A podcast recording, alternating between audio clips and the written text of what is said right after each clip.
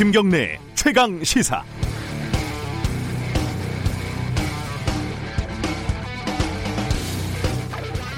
어제 뉴스 언박싱을 진행을 하면서 긴급재난지원금을 위한 2차 추경안에 반대하거나 기권한 의원들 이름을 불러드렸는데요. 모두 21명인데 이분들이 잘못했다 그런 뜻이라기보다는 어떤 법안에 누가 찬성하고 반대했는지가 유권자들에게 가장 기본적이고 중요한 정보라는 차원에서 말씀을 드린 거였습니다. 그런데 지나고 나서 생각을 해보니까 제가 잘못한 것 같습니다. 서울신문을 보니까 어제 표결에서 중요한 대목은 따로 있었습니다. 찬성이 185명이었는데 반대랑 기권이랑 다 합해도 206명밖에 안 되잖아요. 지금 국회 총원이 290명인데 그럼 84명, 84명이 빕니다. 국무총리, 장관 이런 사람들 빼면은 정확하게는 75명이 비는 거고요. 당별로 보면 미래통합당, 미래한국당이 47명, 더불어민주당, 더불어시민당이 8명, 민생당 8명 등등. 이분들 다 어디 간 거죠? 연휴라서 놀러를 갔는지, 임기도 아직 안 끝났는데 셀프로 졸업을 한 건지. 그래놓고 이제 월급이나 활동비나 연금이나 알뜰하게 다 챙겨받겠죠. 불출석 의원들 중에는 73명이 21대 총선에 안 나오거나 떨어진 낙선한 사람들이랍니다. 마음 같아서는 이름을 다 불러드리고 싶지만 입이 아프고 시간이 아까워서 하지 않겠습니다. 회사에서 무단결근 계속하면 해고되고 학생은 학교에서 퇴학을 당합니다. 국회의원들이 회의 참석을 하고 싶으면 하고 말고 싶으면 많은 취미생활쯤으로 여기는 행태. 21대 국회에서는 뭐 법이라도 하나 만들어가지고 뜯어 고쳐야 할 것 같습니다. 5월 1일 노동절 김경래 최강시사 시작합니다.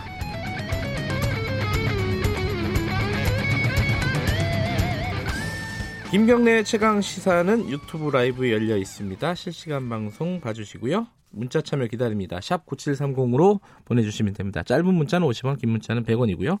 스마트폰 애플리케이션 콩 이용하시면 무료로 참여하실 수 있습니다. 오늘 뉴스 언박싱 끝나면요.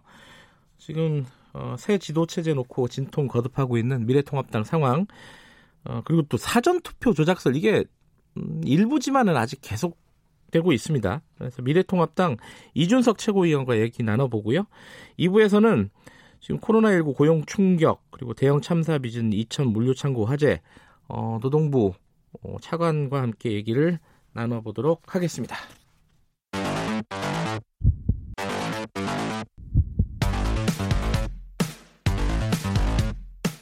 오늘 아침 가장 뜨거운 뉴스 언박싱.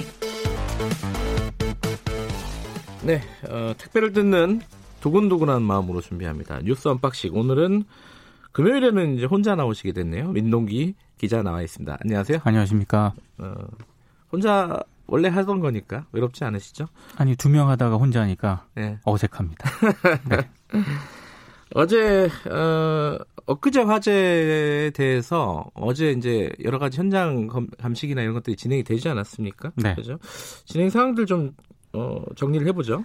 희생된 38명의 노동자 대부분이 소규모 하청업체 소속 그리고 일용직 이주 노동자였습니다. 그럴 것 같았는데 실제로도 역시 그랬네요. 그렇습니다. 예. 그리고 9명은 아직 신원조차 확인이 안 됐는데요. 네. 이 신원이 확인된 29명의 나이대를 보니까 네. 4, 5, 60대가 각각 8명씩으로 가장 많았고요. 사회에 첫 발을 막 내디딘 20대 노동자도 3명, 그리고 30대 노동자가 2명이었습니다. 가족이 함께 희생당한 이들이 많았거든요. 네. 그러니까 코로나19 등으로 일자리를 잃은 사람들이 늘면서 가족을 따라 나선 것으로 추정이 되고 있습니다. 근데 이게 여러 번 지적이 되는 문제이긴 한데요. 네. 지난해 4월 착공 직후부터 모두 6차례나 화재 위험이 크다는 한국산업안전보건공단의 경고를 받은 것으로 확인이 됐습니다. 항상 나오는 거예요. 그 무슨 참사가 벌어지면은 그 전에 다 지적이 됐던 부분인데 고치지 않았다는 거잖아요. 그렇습니다. 예. 그리고 어제 이제 경찰, 소방, 그리고 국과수 등 7개 기관이 화재 원인을 밝히기 위한 현장 감식을 벌였는데요. 일단 건물 지하 2층에서 우레탄 작업으로 생긴 유증기가 어떤 불꽃을 만나서 폭발한 것으로 추정이 되고 있습니다. 네. 오늘 2차 감식을 이어갈 계획입니다. 대략적인 화재 원인도 나오고 있는 상황이고 이거 좀 보면 볼수록 어제도 여러 차례 지적이 됐던 부분인데 2008년 냉동창고 화재랑 똑같다고 볼 수 있겠죠. 그러니까 사고 원인, 피해 상황, 네. 공사업체 안전규정 위반, 그리고 그 비용만 따져가지고 인화성 강한 단열재를 쓸 수 있게 한 것, 네. 하청에서 재하청으로 이어지는 구조, 위험의 외주화. 이게 12년 전에 똑같이 지적이 됐던 그런 내용입니다. 네. 근데 당시 그 화재 사건 2008년 이천 냉동창고 화재 사건 때도요. 공사업체에 벌금 2천만 원 물린 게 전부였거든요. 그러니까 이번에도 만약에 비슷한 상황이 나온다. 그러면 네. 같은 비극이 반복이 될 수밖에 없는데요. 그래서 인명피해를 유발한 그 중대재해를 일으킨 기업들이 있지 않습니까? 네. 이 기업에 대한 처벌을 강화해야 한다. 법을 개정해야 한다라는 주장이 나오고 있습니다. 이거는 사건이 있을 때마다 이 얘기가 나오는데 계속 나왔습니다. 예, 예를 들어서 이제 N번방 사건 나오고 나서 이 아동 성범죄에 대한 형량이나 이런 부분들이 약하다. 그래서 지금 형량 양형 기준도 조정이 되고 네. 법도 새로 만들어지고 그러잖아요. 네. 근데 이 부분은 해결이 안 돼요. 이 산업재해 문제는.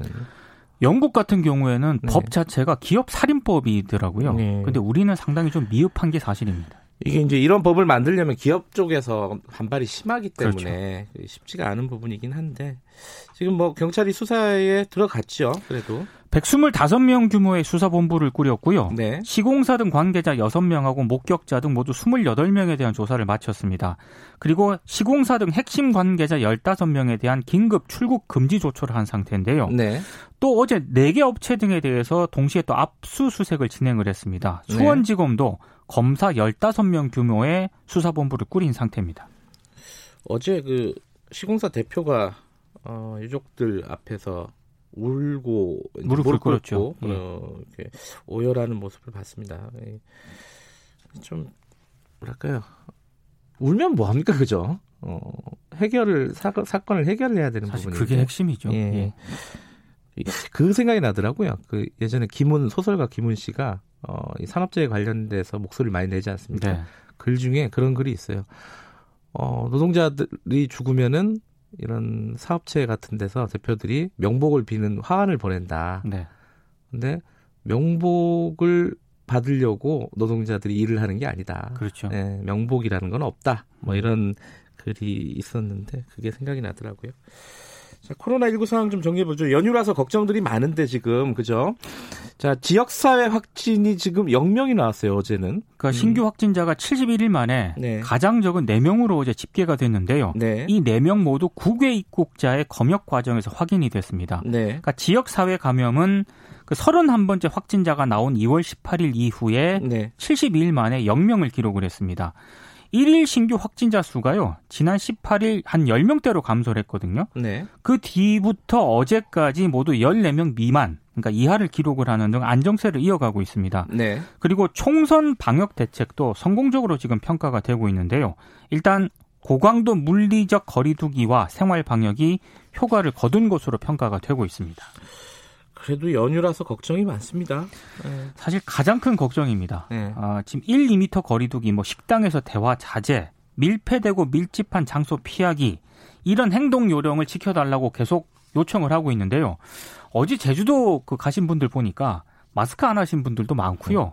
좀 걱정이 좀 많이 되더라고요, 진짜. 기본적으로 버스 타고 기차 타고 비행기 타야 되는데 그렇죠. 꼭 꽉 차 있잖아요. 그렇습니다. 네.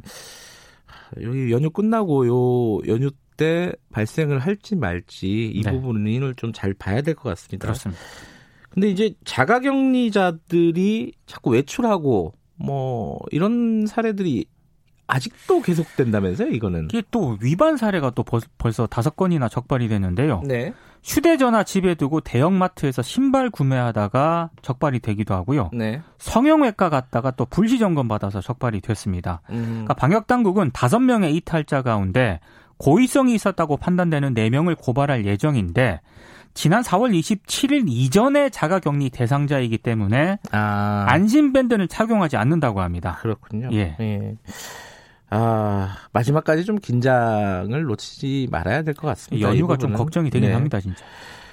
지금 미래통합당 상황 잠깐 보면은 김종인 비대위 이게 결국은 물 건너간 건가요? 어떻게 됐나요? 그러니까 차기 원내 지도부로 일단 공을 넘겼습니다. 그러니까 오는 8일 차기 원내대표가 선출이 될 때까지 미래통합당은 지도부 공백 상태인데요. 네. 새 원내대표가 누가 되느냐에 따라서 이 문제가 최종 매듭이 지어질 것 같습니다. 지금 원내대표 후보군만 10명이거든요. 많네요. 굉장히 많이 자천타천 거론이 되고 있는데 네. 누가 될지는 모르겠습니다. 누가 돼도 사실은 굉장히 무거운 짐을 지게 되는 겁니다. 그렇습니다. 그렇죠? 자, 뉴스 브리핑 여기까지 듣죠.